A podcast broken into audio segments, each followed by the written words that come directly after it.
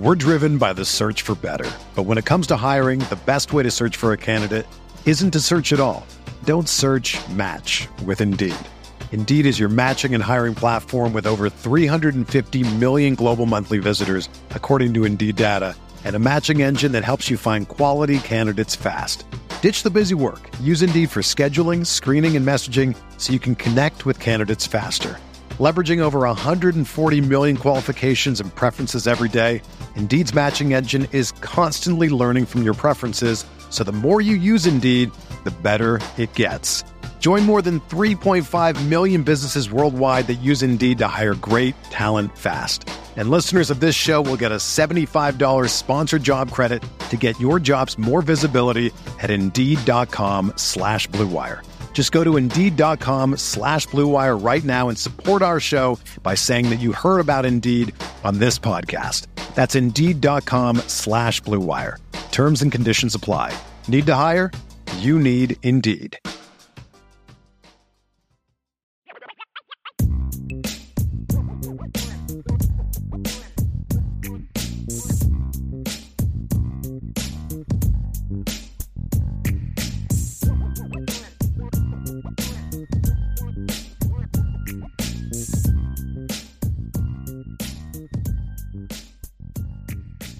We got one from John A. One. It says, "How important is the draft when it comes to recruiting? I think Notre Dame has the fifth most players in the NFL. How effective is that pitch?" I, I want to say this one real quick, Ryan. Number one, the fifth most players in the NFL is fine, but it's not just about the number of players. You got to have some difference makers, or at least some guys that, that are good players, Right. right? And and so that's that's a thing for me. But um, how how important is is NFL to the draft? Depends. Who we talking about? we talking about Keon Keeley? Are we talking about Boubacar Traore and Armel Mukam? It's a lot more important to win over Keon Keeley and players like him than it is to to some of those other guys, in my opinion. So it just depends on what kind of player we're talking about. Are we talking about a guy that's a truly elite of the elite? Then yeah, you need to have some level of putting guys in the NFL there. That's going to be something that helps you a lot at a lot of those positions. I think recruits also associate themselves with certain types of players as well, and that could be from the past too. I mean, I mean, Brian, like if I was Notre Dame staff, I would have been like, Armel, we had a kid like you a few years ago, very similar player. His name was Ade Ogundeji. He was very much like you, you know, three star by most people, underrated, really high upside, a lot of the ceiling, and then he ends up being a fourth round draft pick and he's playing in the NFL, right? Like that could be you. Like that's the that's the pipeline to you right? So I think that those types of things, for me, John, they could they could uh, player player recruits can see themselves in certain players, right? Like I think it's easy for Keon Keeley, for instance, in Brian's thing, to say like I could be Will Anderson, I could do that, I could be that guy because you just showed me that with a highly recruited, recruited player. That with the right coaching, I can make him into a two-time All-American and a potential number one overall pick. Like I could do that, and I think Keon looks at that and says, "I could do that." But I also think that you could look at an under recruited kid, a kid that's a little bit more of a project type, and say, hey, man, we've had projects before, though, and it's worked out. We can do this. So I think the pitch pitches all change depending on what player you're looking at, but I do think it can be effective. I also think it's dependent on the program as far as how much they sell that vision, right? Because I, I, I do feel like there's some schools that maybe don't don't cash in on that enough all the time, right? It's like, hey, we did this, this, and this and we only had that, and we still got to that point. And I think Notre Dame can make those claims of like, hey man, we've had this this many defensive linemen drafted to the NFL, and some of them were a little higher rated, like the Daelin Hayeses of the world. Some of them were a little lower rated, like the Ogundejis of the world. Some of them were in the mold of a Khalid Kareem, like all different body types that eventually made that jump. And I think that you can sell that vision as long as you do it properly. I do. I just don't think that to Brian's point, I don't think every player thinks about that as much. And then I also think that not every program sells it as much as they should all the time. Agree. Look, we can't discount the impact that Harry Hiestand putting guys in the top 10 of the NFL draft had on his recruiting ability. I mean, kids say it all the time. Well, look what he's done. Look what he's produced. So, yeah, yep. why would I not want to play for that guy? So, yeah, exactly. the talent. You, and what's the ultimate gauge? There's two ultimate gauges to, to show we're producing big time players winning championships and high NFL draft picks. Yep. Notre Dame doesn't have one of those to show right now. So you know, and and sometimes they go hand in hand to a degree, but not always. There's plenty of teams, a lot of NFL draft picks that don't have a bunch of championships. So, um, yeah, I think I think it's an important thing. Vanilla Chill with a question here, Ryan. Ryan, do you plan on having Connor Rogers on again to talk about Notre Dame players in the draft and the draft in general this year? Loved it when he was on last year. Yeah, I'm planning on a Vanilla Chill. I mean, so we're starting the the night show this Thursday for the draft. This one will, will probably be pre-recorded, but in the future, I'm definitely planning on having guys like like uh, Connor Rogers on, Jordan Reid, maybe Dane Brugler. Like you know, I, I have developed some pretty good contacts in the in the NFL draft space, so I'm gonna have as many great guests as I can possibly on that show. I think it'll be a lot of fun leading up to the draft, especially all those guys are on the All Star circuit right now. Like they're all down in Mobile and taking in those sites. So I think it'll be really impactful, and I hope you all enjoy it when it when it does happen. We're driven by the search for better, but when it comes to hiring, the best way to search for a candidate isn't to search at all. Don't search. Match with Indeed. Indeed is your matching and hiring platform with over 350 million global monthly visitors, according to Indeed data and a matching engine that helps you find quality candidates fast. Ditch the busy work. Use Indeed for scheduling, screening, and messaging so you can connect with candidates faster. Leveraging over 140 million qualifications and preferences every day, Indeed's matching engine is constantly learning from your preferences, so the more you use Indeed, the better it gets. Join more than 3.5 million businesses worldwide that use Indeed to hire great talent fast. And listeners of this show will get a $75 sponsored job credit to get your jobs more visibility at Indeed.com slash BlueWire. Just go to Indeed.com slash BlueWire right now and support our show by saying that you heard about Indeed on this podcast. That's Indeed.com slash BlueWire. Terms and conditions apply. Need to hire? You need Indeed. The headlines remind us daily the world is a dangerous place. The elites in charge say everything's fine, stop noticing. But you know better. And your gut knows that time is short to prepare for a world that is four missed meals away from chaos. My Patriot Supply has helped over 3 million families become more self reliant and is the company Americans trust to prepare. Go to mypatriotsupply.com and secure their best selling three month emergency food kits. Each contain delicious breakfasts, lunches, and dinners, averaging over 2,000 calories per day. Secure at least one food kit for each family member. For a limited time, save $200 plus get free shipping on all their Ready Hour 3 month emergency food kits. You're not ready if it's not Ready Hour Foods. My Patriot Supply also has solar power generators, water filtration units, biomass stoves, heirloom seeds, and critical survival gear. Shop MyPatriotSupply.com today. MyPatriotSupply.com. Let's get to. Uh, we're also going to have some night recruiting stuff coming up here in a little bit, but we're not sure uh, with some different people. Myself will will be one of the big things on that. So we're gonna have a we're gonna have some stuff coming up here this off season. There's no doubt about that. It's to be a lot of fun. Here's another one from um, John A. One. We'll get this one out from John. He says, Brian, please tell me the Panthers won't draft Will Levis or Quentin Richardson. I'd rather draft Michael Mayer or trade back. It seems my team will never win. Hired Frank Reich. I'm scared. I actually kind of like the Frank Reich hire, to be honest, John. I think that that is going to bring at least some stability. I know it didn't end great with the Colts there, but I think that was more general man- general manager doing. Excuse me, like the Colts just couldn't figure out the quarterback position. Man, they couldn't figure it out. I mean, you went from Carson, you went from Philip Rivers to Carson Wentz to Matt Ryan, back to back to years. I mean, you really went from washed Carson Wentz is no good to another washed quarterback. Like that's just what you did in a three year span. But you saw even when you had Philip Rivers as your quarterback. I mean, Philip Rivers was still good enough that you got to a, a playoff and were able to, you know, be a, a, threat in the playoffs, right? So I think the Colts will be okay if they, uh, sorry, the Panthers in this situation will be okay with Frank Reich because I really do like Frank. And honestly, I think the Panthers have kind of quietly gotten a decent core of their team. I mean, you have Brian Burns, you have Derrick Brown, you have Jaycee Horn, you still have DJ Moore at wide receiver. You just drafted, uh, you just drafted the offensive tackle from NC State, who um, Ekwonu last year, right? So there's a decent core, I think, for the Panthers to build upon.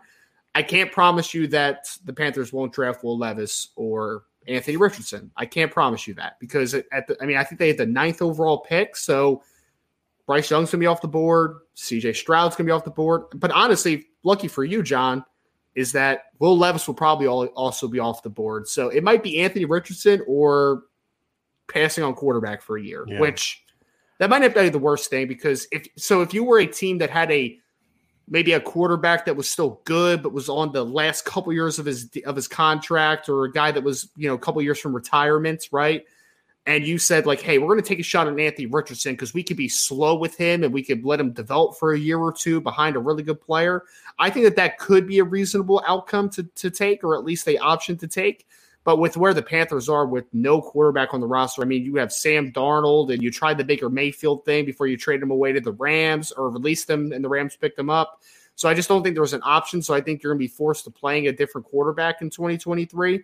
So I, I don't think Anthony Richardson's the right fit for that scenario. And I, but I ultimately think it won't be Will Levis because he'll be off the board at that point. One question we forgot to address, Ryan, in one of the previous questions was the one about uh, about will teams do what USC did and have their quarterback punt? I would say maybe. Number one, it depends on do you have a quarterback that can punt? Number one, I mean Caleb Williams could clearly do it. Number two is you can only do that in certain situations. You can't do that from your own twenty. Right. You only do that when you're like near midfield or past midfield and things like that. So it's it's there's there's limit. Like for example, Clemson could not have done that on the punt they had blocked for a touchdown because they were backed up deep in their own territory. I mean, Notre Dame would have still been like, yeah, they're not going for it on fourth and ten here. you know what I mean? Like we know something's coming, so we're we're gonna we're gonna do something different. So, and then what do you do? You have your your quarterback punt it from the end zone, and then okay, you don't get a blocked punt for a touchdown there, but you know what you do? Your punt returner fields it at the 45 and has 15 yards to run before anybody gets to him. Because you know what I mean? Because you've got your offensive guys trying to run down a cover and they're not used to that. So it, there's limitations to when you can do it. And yeah, it'd probably be smart for teams to do that because somebody asked this question on uh, Michael Johnson, who's a regular here, asked this question in, on the YouTube channel, like in after a post show question. He said, Did Cincinnati block a lot of kicks? I'm like, Yeah, they tied the for the nation lead with six in his last year, Cincinnati, and then they had seven this year. Now in 2021, it was a combination of punts and blocks, where this year was all punts. But this is kind of what Marcus Freeman hired Brian Mason to do was be disruptive. And as we've said, there's two ways to be disruptive as a as a special teams unit. And this was the frustrating thing under Brian Polian. Block a kick or be so aggressive, uh, assuming you're sound with it, that you force a lot of bad punts. And we saw that against Syracuse. They had the one blocked punt, but they had two shanked punts in that game as well that set Notre well, at least one set up Notre Dame up for score. And so, yeah, if you're starting to get teams say, well, you know, we're at our own 40, and so we're going to have our quarterback punted on fourth and 10, and Notre Dame knows it's coming, they're they're going to be able to have something back there to be able to set up that return because like you're going to have five offensive linemen trying to cover a punt. You're going to have receivers who aren't used to tackling, and a quarterback and a running back trying to run down and cover a punt. We're going to be more prepared for that if it's coming, and then Notre Dame have answers, right? Part of the reason it worked against USC is because nobody done it before. By the third time somebody does that, Notre Dame's got answers, right? And so that's part of it. That's part of it as well. So it's a good question. It's a very, it was a very good question. And speaking of this one, here's same kind of similar topic. Salty Virginia Peanuts asks, with James Laurinaitis leaving, could Brian Mason add linebacker coaching to his special teams duties? It seems so, and I thought he had coached linebackers before. That gets him a raise and in line for a DC.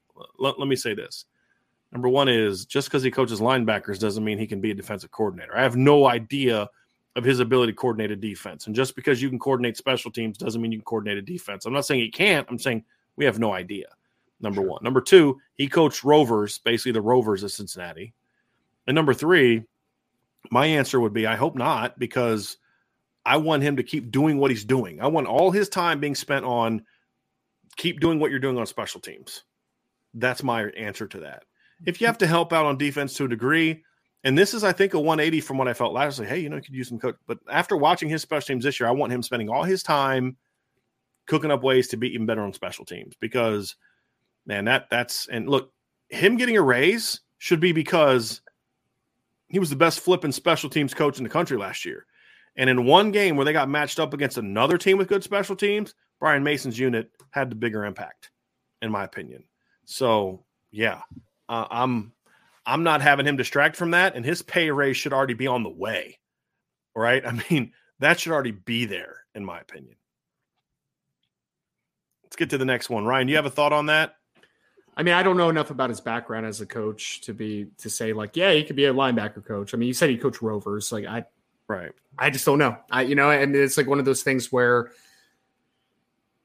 Free, Coach Freeman would know a lot better than me on what the right. acumen of his intelligence when it comes to coaching linebackers would be, right? Like I just I personally just don't know enough about him to say he should be a linebacker coach. He can't coach linebackers. I have no idea what his background is in that sense. All right, let's get to Irish Shy Town says, What do you think of Notre Dame bringing in Bobby Howard or Manti Te'o as a GA? Well, number one, I don't think Bobby Howard would be eligible for that because it's like a number of years since you've been removed from high school from from your playing career. I think Bobby Howard's pretty pretty far past that. Is Bobby Howard coaching somewhere now? No idea. No idea. Yeah, so I, I, I don't have an answer to that one. So uh, and and and look, Manti. Look, if Manti Te'o wanted to come back and be a GA, would I hire him in a freaking heartbeat? I would. yeah. I just don't know if that's something Manti wants to do. And from what I was told, I don't know if that's something that Manti's wife would necessarily want him to do. But I, sure. I, I, I honestly feel like I don't know if you agree with this or not, but the whole James Laurinaitis thing too. I feel like having a guy like James Laurinaitis in the room can make some coaches lazy. I'm not saying that necessarily happened, but I'm saying that it's easier for, to just kind of sit back and be like, "Hey, man, he could sell it, right? Like he could sell it." I think this could be kind of a kick in the butt to say, like, hey, yeah, we're going to bring in another GA, but it's not going to be a high profile guy that can take right. all the recruiting off of your plate, right? For instance, and right? coaching like, off of your plate. Yeah. Right. Like you, you got to do that, right? That's what you're getting paid for. The GA could come in and help you, and he can come be an asset to the coaching staff. But I think this might be an opportunity to just kind of be like, hey, man, this isn't a free pass, you know, like a little kick in the butt and be like, hey, let's get going now here. well, you looked at it from the recruiting standpoint. I'm looking at it from yeah. the team coaching standpoint we heard about practices. You were at some where Al Golden's over there working with the defensive ends and working over here. No, we, we hired you to run the defense, but you built your reputation recently on being a really good linebackers coach. The linebackers are the least well coached unit on our team. I don't want you telling a GA to then go teach the players to do the A, B, and C. It's your job to coach them. It's your job to coach the starters. It's your job to coach the backups, and it's your job to coach the young guys and get them ready to play and you need to step up and get it done. Because again, it's not like this guy doesn't have a reputation of being a good linebackers coach. He does. And that's what makes it so frustrating that yes. he didn't do a better job this year, in my opinion. But also gives me hope that, you know, if he if he figures it out, he could get it back on track because again, he's shown he's got the ability to do it. We'll just see if he does. Ben Tarnowski says off topic, Ryan, from a draft perspective, is Hendon Hooker a good, potentially great quarterback prospect or a product of Heupel's system? Ben, I think I think it's a I think it could be a little combination of both. I don't think it's definitely one side or the other. I I think I ended up with a mid second round grade on Hendon Hooker. I like Hendon Hooker. I think in the right situation, he could be a very good football player, even despite coming off of the torn ACL. Like I think that he has good size. I think he's a good athlete. I think he has a strong arm. I mean, there's and he's pretty accurate, honestly. Like he's not an inaccurate player. I mean, so I, I think that he has enough talent to be a starting caliber quarterback on the next level, be a good, good, solid starting quarterback at the next level. Maybe a little better, depending on how he's developed. But I mean, also, I mean, Josh Heupel definitely accentuated his strengths a ton, right? I mean, like Hendon Hooker was a really good deep ball thrower, for instance, right? And he took advantage – of all opportunities there. And it is a very quarterback friendly system at Tennessee. So did Josh Heupel help him and make things easy on Hendon Hooker? No doubt. That's what good offense coordinators do. But I don't think that changes the fact that Hendon Hooker has all the physical tools to be a very good quarterback or to be a good quarterback on the next level, I should say. So I, I, I still think he's a very good day two quarterback that has the potential to be a starter down the road. It's just obviously rehabbing from the injury and getting in a good situation because honestly, depending how quarterbacks develop on the next level, situation is so important. And that's another thing that we just don't talk about enough. Rob, I, I was going to ask this one, Ryan. says, guys, do you think they will be more man to man this coming year? And please describe the traits of a man corner versus zone when uh, one looks at recruiting. Number one, it's hard to get more man than Notre Dame was last year. I mean, there's not a lot more man that you can play. They were a heavy man team last year. I don't think that'll change. If anything, you may see them do more hybrid coverages and more zone at times.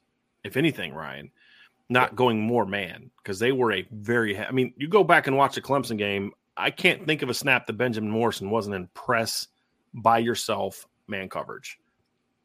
Because that's that's what those guys give you, man. I mean, if I think if anything, Brian, as you get more and more of those types of cats, right? If you get the if you get it, if you're in a situation down the road where or even this year where you have some more man-to-man cover type of players on the field, like if you get a the two starting outside guys, and then maybe a Chance Tucker gets on the field, or a Christian Gray gets on the field, or Ryan Barnes gets on the field, like whoever it is, you could also you could also play some match cover, cover stuff too, right? Where it's like you know it's it looks like zone, but then it becomes man depending on what the team is is running against you, right? Where it kind of becomes you talking that, about that like old pattern match stuff that Bama yeah. used to do all the time. Okay, yep, that's becoming so much more influential. Not even in the NFL, but in college now. Like a lot more teams are running that type of stuff and that pattern match man stuff, I, I, think could be something that Notre Dame maybe looks to because if they have because guys it's zone defense, it turns into man. Is essentially 100% the best way to describe it to a to a layperson is that yep. it it's I'm playing man of the guy that comes into my zone basically. Depending and, and on what this guy does, I'm going to either cover him or I'm going to pass him off and cover that guy. And, and why why it's so tough is that it masks as a zone coverage, right? So a team is like, oh, we're seeing zone, and then all of a sudden we run some concept where, oh, wait, why is that guy carrying? That shouldn't be his own anymore. And then that fools a guy, right? Like that's right. kind of where it looks. And right. I think that as you get more and more good man cover players across the board, Notre Dame could run more of that stuff. I mean, right now they're heavy man team outside, but you're still running zone stuff on the back end matched with that, right? But I think eventually – I mean, it's not going to be a cover one, but th- some of this match man stuff could be in- influential in Notre Dame if they get enough of those types of guys down right. the road. So, what do we look for when we talk about a man c- cover guy? Because I, I, think, look, anyone with any kind of length at all and any kind of feel for the game can be a zone guy. I think it's harder to find the guys that have the man traits. So, what do we look for? Right? That sounded funny. We, there's fewer and fewer people that have man traits nowadays. That's a different conversation for a different day. Man coverage traits. I think the first one, Ryan, is you've got to be, and this is a very underrated. You need to have some length, and you need to have great feet, and you have very loose hips. Yes, and and because now not every great man player is someone who's a press guy. Champ Bailey is one of the best man cover corners I've ever seen. Champ almost never pressed, right? Because he didn't have to. He was so fast that he could kind of come down and, and, and, play in different ways. He was a, he played a really weird version of man that you can only play when you're Champ Bailey because you're that good. Am I am I correct on that? I know that's how he was with the Broncos.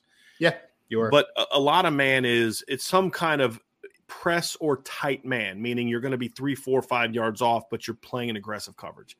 You've got to have quick feet. You've got to be very efficient with your footwork, right? I mean, it's one, two turn type of stuff. You've got to have great hand eye coordination because your ability to to, pr- press with your hand while then moving your feet and hips, something doing something different.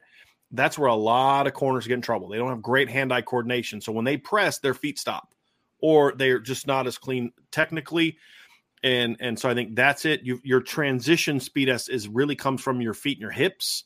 You know, if you have clean. So when we talk about a guy being tight, it's just you know the guy's just he he can't open up and run. And and we've used this example uh, in a show before, Ryan, where you talk about what's the difference between a, a loose athlete and a tight athlete.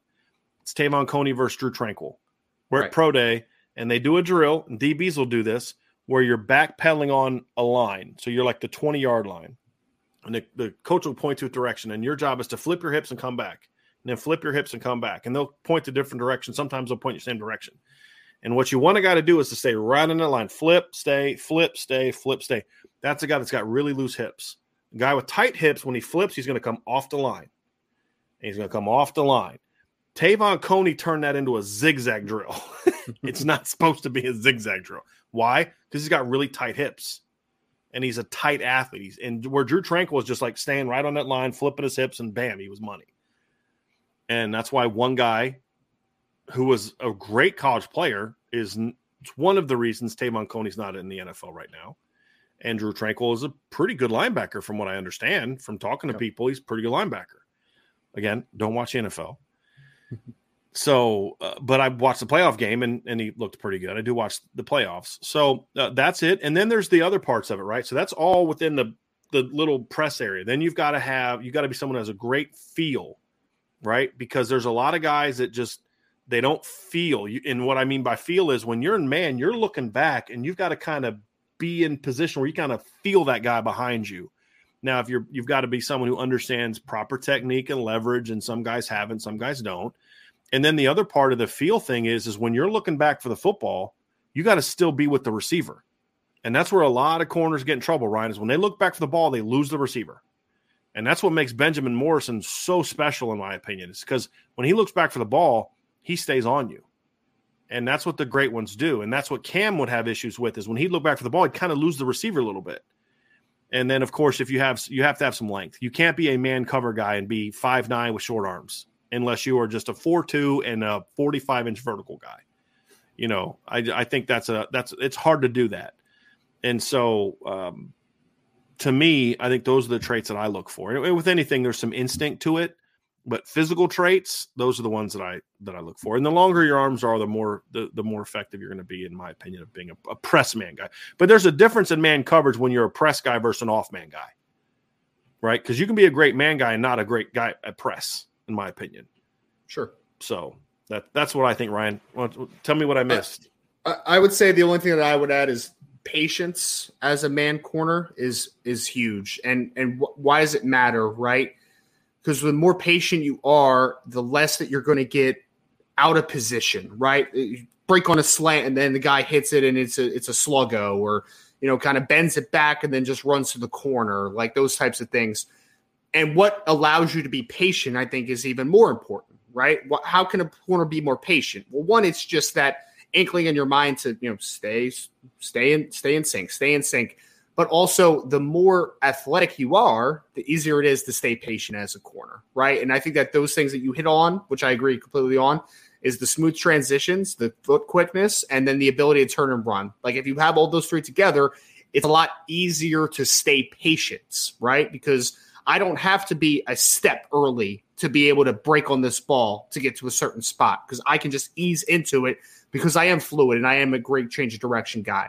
Because if you are one of those guys that needs to break early, that's the guys that usually get out of position. That's where a guy will just break it off and just turn turn a little, you know, turn into a little speed out or something like that. So I think everything you mentioned as far as physical traits, absolutely. The ability to stay attached down the field, 100%. And I would just add the ability to stay patient in your pedal is a huge thing. There's one thing I didn't mention either. To be a great man guy, you have to be able to run. You have to have speed. Absolutely because there's going to be times with patience, with length, with technique, with feet, you're going to get beat at the line. Mm-hmm. Cooper Kupp's going to embarrass you off the snap. So it, Jerry Rice is going to beat you at the line, right? Jerry Sanders, Jerry Rice, and Deion Sanders had some great battles back in the day. Deion won some, Jerry won some. But the reason Deion was able to kind of play Jerry better than most people is because even when Jerry beat him, he was fast enough to recover. and and there there has to be a little bit of that as well is four, hey, this guy beat four me. two speed never hurts. Four right. Never this hurts. guy beat yeah. me. I got to be fast enough to fast enough, or in Cam Hart's situation, fast and long enough to where even when you're beat a step, you're so dang long that you're still in position to be able to make that play. So that's that's another one as well. Let's get to just a few more of these. We're we're kind of getting close to wrapping it up. Ryan, here's one for you, Ryan. Um, from Milton Fan 15. Uh, where are things with Guerby Lambert? Yeah, I mean, I, he's a player that obviously the staff wants to get back on campus here pretty soon. Milton fan, they're hoping obviously over the spring or summer, but things are in a good spot with Guerby, right? Guerby, I think, really likes Notre Dame and is is high on Notre Dame. I know that the staff is obviously equally as high as him on him. He's one of their main targets at the offensive tackle position. I think he's one of the more important players on the offensive side of the football for Notre Dame to land in this cycle because he is a true left tackle type at the next level, in my opinion. The length, athleticism, he's got all the tools. A little bit raw, but he's got all the talent to be that blindside protector. And he obviously comes from the same school as 2023 defensive end signee Boubacar Traore. So I think Notre Dame's in a very good spot. Get him on campus, start to really get near the end in that recruitment. I think they'll be in a really good spot. It's just, you know, obviously they want to get it back on campus over the next couple months. Next one here we have from Keith Wiegand. Ryan, here's one for you. How do you guys compare Anthony Speca to Cole Sullivan? Um, just real quick for all of y'all. These guys are both at Central Catholic in Pittsburgh, correct, Ryan? They're yes. teammates in high school, same high school as Donovan Hinish and Kurt Hinish, obviously, and David uh, David um, Adams was a linebacker that came to Notre Dame. And Damar Hamlin also was a teammate of theirs uh, as well in high school that Notre Dame also recruited before he went to Pitt. So uh, Anthony Speca recently committed to Penn State. He had a very early offer from Notre Dame. Notre Dame backed off. Cole Sullivan is a guy that just now got offered by Notre Dame recently. Uh, so I just want to give some background to those two. And Ryan, you can yeah. now answer the question. Yeah, I know somebody asked this on the board earlier, and I actually forgot to watch a little bit more of Cole Sullivan, so I just did that a couple hours ago, actually. So for uh, so how do they compare, Keith? And they're not comparable at all, in my opinion, right? Like Anthony. Only Speck thing they have in common, they both play linebacker. Yes, both played linebacker at the same high school. That's sure. that's where it ends. Very Anthony Speca. Yes, Anthony Speca is a six one and a half, two hundred twenty five ish pound linebacker who has the potential to be a little bigger. It's going to be probably about 235 pounds. He's a true inside linebacker. Like he's a very instinctive kid, not incredibly athletic, solid athlete overall, right? But he's a guy that's going to make his living off of being in the right spot more often than not. But he's a true inside player. You don't want him to stray out in space a ton. Cole Sullivan pl- basically plays rover in their system, right? He's about a six two and a half, six three kid. Looks like he has pretty good length, pretty solid foot quickness, but he plays in space a ton, right? Like he's that guy that is going to work against screens a ton, going to work in the alley, like those types of things. So, I mean, again, to Brian's point, like outside of them playing, being labeled as a linebacker and playing at the same high school, I don't think they're similar whatsoever. Cole Sullivan's going to be a guy that's on the board for Notre Dame as a rover that maybe could be a will down the line, but a rover early on. Anthony Speca was a pure Mike on the next level. Like that's what he is. He has to stay in the middle of the defense. Cole Sullivan's a little bit more versatile, but also, I mean, I, I just I question the upside a little bit with Cole Sullivan. I think he's a good player for sure, but I just don't know if he's a tremendous impactful player. He's a good rover type, though, in my opinion. Lance Hab has a question here. Uh, Ryan, what's the latest on Deshaun Warner out of Arizona and David Palapele? Uh, he's now here's the thing. David, uh, he announced uh, Lance. He announced this week he's not going to IMG. Yep. He's going to stay in Pennsylvania. So, uh, Ryan, what's the latest with those two guys? There's really not a lot yep. going on right now. No, I mean Deshaun. Right. Deshaun Warner was a kid that they were out to see pretty recently over the last couple weeks. He's a really talented bendy edge rusher for anybody that hasn't seen him out of out of the state of Arizona. He's a really talented player, a guy that I I really like this film a lot. Uh, so Notre Dame's obviously keeping close tabs until they get on campus. It doesn't really matter though, for being honest, right? So we'll see what happens in that department. David Pale Pale is a really impressive kid. Got his offer a couple a few weeks ago.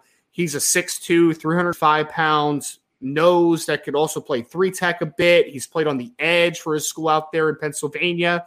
Again, he's a kid that is starting to blow up on the trail a little bit. Really impressive athlete for the position.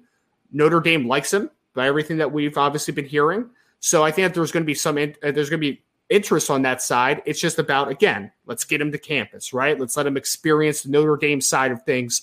But I think he's a really intriguing player to keep a close eye on. I think Deshaun Warner is a really interesting player as well, but I really think that for the Notre Dame perspective, Pale Pale is a guy that I think everyone should keep close eyes on because I think he is a player that the staff likes a ton.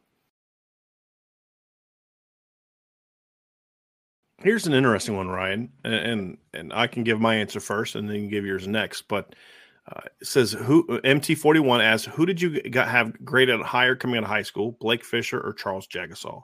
I actually had Charles Jagusah graded higher personally. Uh, I think Blake was a big, physical, massive kid, uh, outstanding high school player, but Blake had more to work on for me. Uh, to me, Blake could bend, but he didn't always bend very well. Uh, sure. It was a technical thing. He needed work there. I think Blake has very good feet for his size, and Charles has better feet than Blake did coming out of high school. Now, as juniors, I probably I had Blake higher as juniors. Charles Jagusah was outstanding as a senior. I mean, and and Blake to me can play left tackle. I always felt he was more of a right tackle, and I was all, I've always been obsessed with the thought of Blake being a guard because I just think he could be a truly special elite guard. And I feel similarly about Charles Jagusah, but I just felt like Charles just looked more Uh, There's look if you look at the grade, I have a point system, and if you fit into a certain, you got to get to a certain points to be a four star, four and a half, five. It's not like a gut feeling thing. Charles was like five points within the f- five star range. Blake was like five points outside of it on a scale where they're both in the seven hundreds, right? So it was very close. I just felt like Blake, Blake's inconsistent pad level, and the fact that to me Charles has just better lateral quickness, better foot speed are the two things that separate them. But in a lot of ways, they're very similar, and they're both outstanding. But I have Charles just slightly higher than Blake. Ce- Ceilings are very similar, all of that. I I just think that to me, I had Charles just a little higher. Yeah. And I mean, obviously, I didn't grade Blake when he came out, right? So I can only speak to what I have from Charles. And I mean, I thought Charles was a five star as a senior. Same. I really did. I really I liked him a lot as a junior because you could see all the talent that he had. You know, the size, the length, the explosiveness. The he plays with really nice bend. To your point, too, right? And all that stuff is great. But I think as a senior, you saw a lot a lot more comfort at the left tackle position. He moved over from right to left tackle as a senior, and I thought he looked comfortable. I thought the game really slowed down for him. And I had no questions after watching a senior film whether he was an offensive tackle or not. Like after the junior year, I was like, he could play right tackle, but I think he could be a great guard. After watching a senior film, I'm like, kid's a tackle that could also play guard if he felt like it. Like, you know what I mean? Like that's what I see from Charles now. I think Charles is going to be an impressive player at Notre Dame, man. I saw him at the San, uh, the the All American Bowl down in San Antonio. wasn't able to participate, but fellas, I'm telling you, man. And look, sorry, fellas and ladies out there, I, I made that mistake yesterday, just in case. I, I p- apologize. We have a But lot I more ladies that listen to the show than you'd realize. Which I, I, realized awesome. that yesterday. I was like, oh, sorry. Yeah. Um, but they just was- don't comment in the chat a lot, which is I would like Yeah. for them to do so more. Yes, I think please do. Katie Keevers is one of the few ladies that actually comments during the show. So yeah, ladies, let's let's Yes. get, get us some questions. Let's talk, talk let's talk some ball. But anyway, yes, Absolutely. Ryan, continue. Oh no, yeah, no. I mean, but he's up to 325 pounds, and he does not look like it's not bad weight. You know, he's just a big kid, man. And like he's about, he's probably measuring about the same as Blake Fisher as far as being six six, being 325 to 330 pounds, somewhere in the ballpark. But Charles just has one of those frames where I think he could legitimately hold 335 ish and it would just look comfortable, right? Like it doesn't look like it's straying off of his weight or that he's putting bad weight on. So I think that he is an impressive kid that's going to be an offensive tackle at Notre Dame, could be a blindside protector, I think. And he's just going to be a real good football player, man. I think his upside is just. I, I mean, he was. I think he had an argument if if, he would have went to the All American Bowl, Brian. For some, I think there was a legitimate case that you could have said Charles Jagusah was the best offensive tackle in 2023. I think he had that type of conversation piece. Yeah, he's really good. He's Yeah. really good.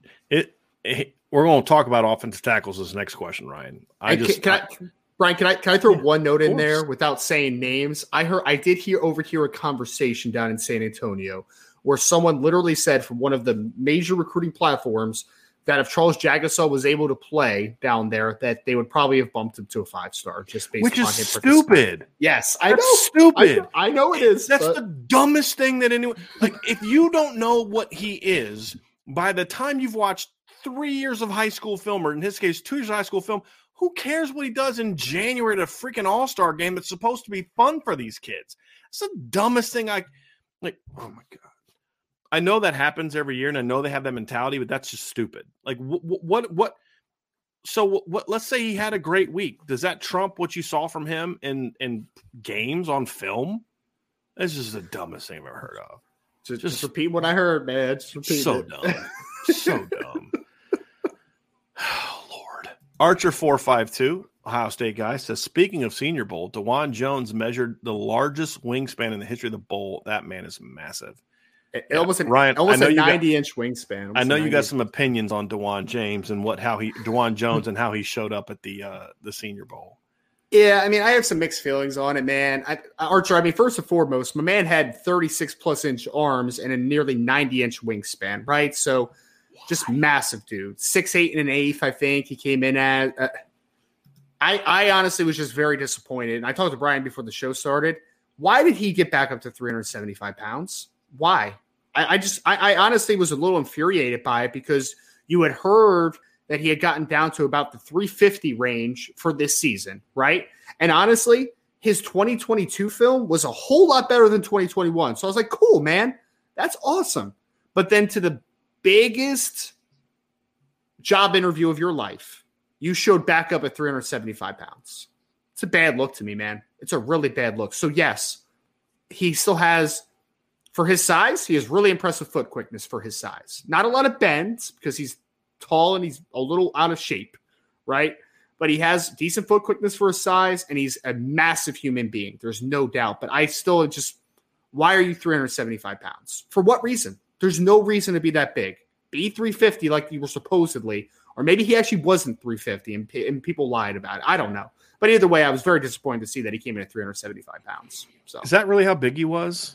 Was that was like six eight six eight and eighth, 375 pounds, 36 and some odd inch arms, 80 uh, 89 and something wingspan. Yeah. Yeah. I'm looking at now. Yeah. 6'8, 375, 11 and 3 8 quarter hands. That's that's freaking huge.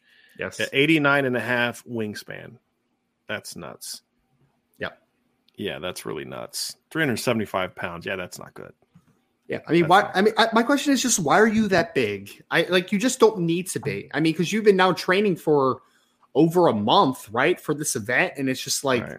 you just don't need to be that big. You just don't. Right. Especially because you were supposedly 350 during the season. So if you gained 25 pounds since the season, has that right. happened? That's not a good look, man. yeah, I'd want to see what he looked like. I just, you yeah. know, but yeah, I, I, get your point. Here's two interesting questions we're going to finish up on. One, one is from Beefeater Indy 08. What happens to Stetson Bennett's? And I know you have a strong opinion on this one, Ryan. Yeah. What happens to Stetson Bennett's draft stock after getting picked up for public intoxication? It's not just the public intoxication stuff, Toe Jam, because like honestly, like people make mistakes, right? I mean, sure. he was out partying, he made a dumb decision. Okay. He's of age.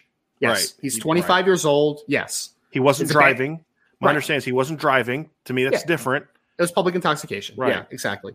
So that though was on the the back of the fact for he felt that he wasn't didn't need to go to the senior bowl. Okay, we'll talk about that. That's that's a conversation piece, right? But then I'm also hearing, and I mean it's out there in the universe, so it's not like a inside scoop. But there's been some inconsistencies from how he maybe has been approaching conversations with scouts. So everything put together, just piling up here on the fact that he's already a 5'11 quarterback with modest athletic tools. I don't think he's going to get drafted. I don't. I question if he really wants to even be a pro. I mean, honestly, like there's just it's just kind of thing after thing is kind of stacking up right now. So I I I, I honestly don't think Stetson Bennett's going to get drafted at this point. Can you elaborate at all, Ryan? You may not be able to, but can you elaborate at all what you mean by how he has engaged the draft process? with scouts and stuff? Yeah, I mean, so it's it's basically you know you have conversations with scouts, and there's been kind of a mixed opinion on how he has kind of approached scouts and spoken to them and just presented himself, and we'll leave it at that. Right? It's just he is not maybe being as respectful as he possibly could be to the scouting community right now. Yeah. And I think the whole I'm not going to play in the senior bowl with no injury was kind of a slap in the face to that process as well. I know some people you know, some people may not care about that. I I do. I, I and do. I, I also I also push back tremendously on because I, I you know I put it on Twitter that like him skipping the Senior Bowl is a weird move for me. Like that's weird. It's odd because right. he's not a first round lock, right? Like if first round locks like I don't want to go to the Senior Bowl, I don't want to compete. Okay, cool. You've you've already gotten to that level. Sure. He's a mid to late round player at the at that point, and he chooses not to compete at that Senior Bowl. I, I just don't understand I don't understand what his thought process is with this situation right now. It's it's just yeah. a little odd. It's a little odd. Yep, I agree. Someone compa- someone compared him mindset wise. I got a text from a buddy that's in the scouting side that compared him a little bit to Baker Mayfield from a personality perspective, and that's not taken as a good thing. We'll just leave it at that. Yeah. So okay. okay. Oh my gosh. The Broncos are finalizing compensation in return for Super Bowl winning head coach Sean Payton. It's clear. There you go. There you go. Lord have mercy. I hope I'm wrong about that one, but I'm not. You don't have a lot of draft capital to begin with, and you're going to now give it up for a coach. Guy didn't even play. Whatever. At least it prevents him from drafting Will Levis. I guess that's a good thing, right? True, that's a good point. So, uh, Michael Parks. This is the last one we're going to go with here. This is a this Yep. is a good one, Ryan. It's a really good question. I'm going to let you take first crack at it. Yep. Michael Parks says, hypothetical question: If Notre Dame had C.J. Stroud as quarterback last year, do they win the national championship?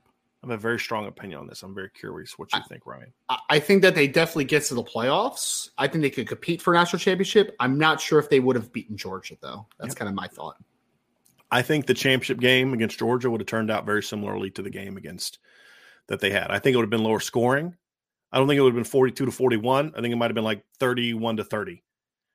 Because I just don't think Notre Dame was good enough in the front seven this year to win a championship against a team like Georgia. I don't. Right.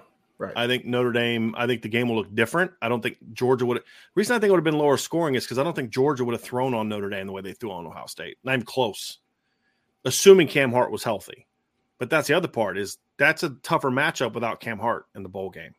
Yep. But um, because remember, Cam Hart didn't sit out; he was in. He was legitimately injured. So I just I feel like Notre Dame would have been able to move the ball. They would have made plays. They could have stayed with Georgia, but I think at the end of the day, I just don't have enough confidence in Notre Dame right up the middle to beat Georgia. Sure. And I think that's the thing that hurt Ohio State. And and that's where you say, you know, you you, you got to get better at certain spots. So I I think they'd have had a shot.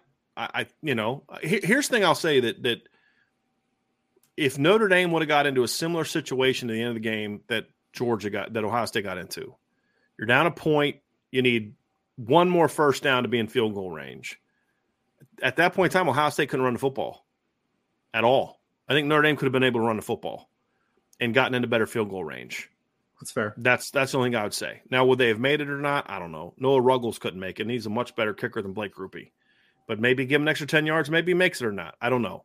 I think, Ryan, I'm with you. I think they're a playoff team, no doubt. Depending on who they get in the first round, I think they're a team that could have gone and played for the championship, but I just don't think they had enough across the board talent to beat Georgia. I agree. You know, I mean, like Ohio State lost to them with Marvin Harrison and Emeka Egbuka, and I mean, you know, they had some dudes this year. Um, I just, I don't. Front seven's the key for me. They got to get, be- they got to get better there. Now, if you'd have given me this year's team on offense with CJ Stroud a quarterback and the 2018 defense, Notre Dame wins and wins by 10. Right. I mean, I really believe that. Uh, but this team just didn't have that, in my opinion.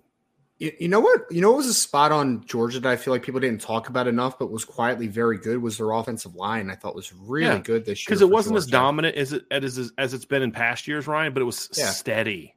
It was good. It was man. very steady. Uh, it reminded me of a of a bigger version of the Clemson 2018 offensive line, where I don't know if if there was necessarily any like that guy's a future top 10 draft pick right now, but just man, they just get the job done week after week after week. and they're they're pretty very deep steady. too. They're pretty Yeah. deep too. Because I mean, Warren Mc, Warren McClendon was like a part time starter for them, and he's at the Senior Bowl. You know, and it was like he Yeah. didn't even start all the time, which is pretty wild. So Yeah, like there's no Joe Alt on that line. There's No. no Blake Fisher really. Uh, but just a really good steady line. That's why I like that Clemson comparison, Ryan. They've had years they've had higher ups. There, there's no Andrew Thomas on this offensive line, right? There's no guy like that, but just really steady across the board. I'll give him that. I'll give him that. So yeah, that was a good question. I enjoyed that one. I enjoyed that one. So that's going to do it for today's show, everybody. Thank you all so much for being with us today. Uh, hit that like button before we get out of here, folks. Uh, hit that like button, hit that subscribe button, uh, hit the notification bell, share this podcast. We would greatly appreciate a five star review. That would mean mean the world to us if you're listening to the show on podcast form. Make sure you sign up for the CFB Nation app as well and sign up for the message boards at boards.irishbreakdown.com. You can also sign up for our daily newsletter, which goes out just about every morning. Uh, it'll have all the top stories that we had from the day before, and it's stories that is a part of our free content. So, irishbreakdown.com is where we do a lot of our written stuff. It's all of our free content, and then all of our premium intel and all of our discussion happens on the Champions Lounge, which is our our premium page. So definitely check that out. If you sign up for the Gold Club, you will get a free IB Club mug and a free IB Gold Club T-shirt. If you sign up for the Blue or Shamrock Club, which is just your way of helping us out, supporting us above and beyond uh, just your normal membership, you will then get a free IB Club mug. Uh, which only goes to people those members. You can't buy it. Ryan doesn't have one. I don't have one. Vince doesn't have one. Sean Davis doesn't have one. Nobody has those except people that are part of the gold, blue, or shamrock club. So uh, those are the ways people always ask, how can I support you beyond just a membership? That's how you do it. You can find that at boards.irishbreakdown.com. For Ryan, I'm Brian. Have a great rest of your day, everybody. We'll talk to you again very soon on the Irish Breakdown podcast.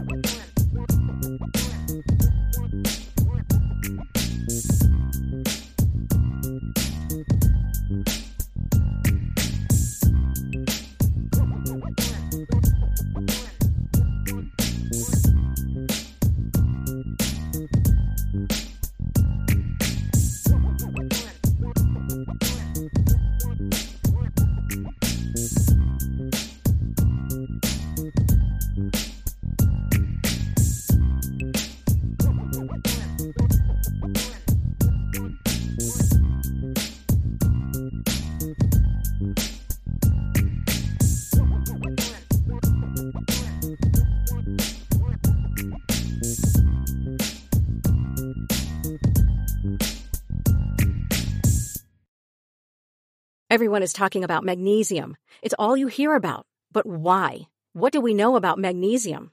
Well, magnesium is the number one mineral that 75% of Americans are deficient in. If you are a woman over 35, magnesium will help you rediscover balance, energy, and vitality. Magnesium supports more than 300 enzymatic reactions in your body, including those involved in hormonal balance. From functional medicine doctors to mental well-being and female hormone experts, we all know that magnesium is the one mineral to improve all aspects of well-being and health. But which one? Magnesium Breakthrough from Bioptimizers, the trusted choice recommended by leading experts with seven best absorbed forms of magnesium to ensure your body receives the support it needs for overall well-being. Go to bioptimizers.com slash balance today and use code BALANCE10 for 10% off. Support your journey to wellness at B-I-O-P-T-I-M-I-Z-E-R-S dot com forward slash balance. Magnesium Breakthrough from Bioptimizers, your foundation to optimal health and vitality.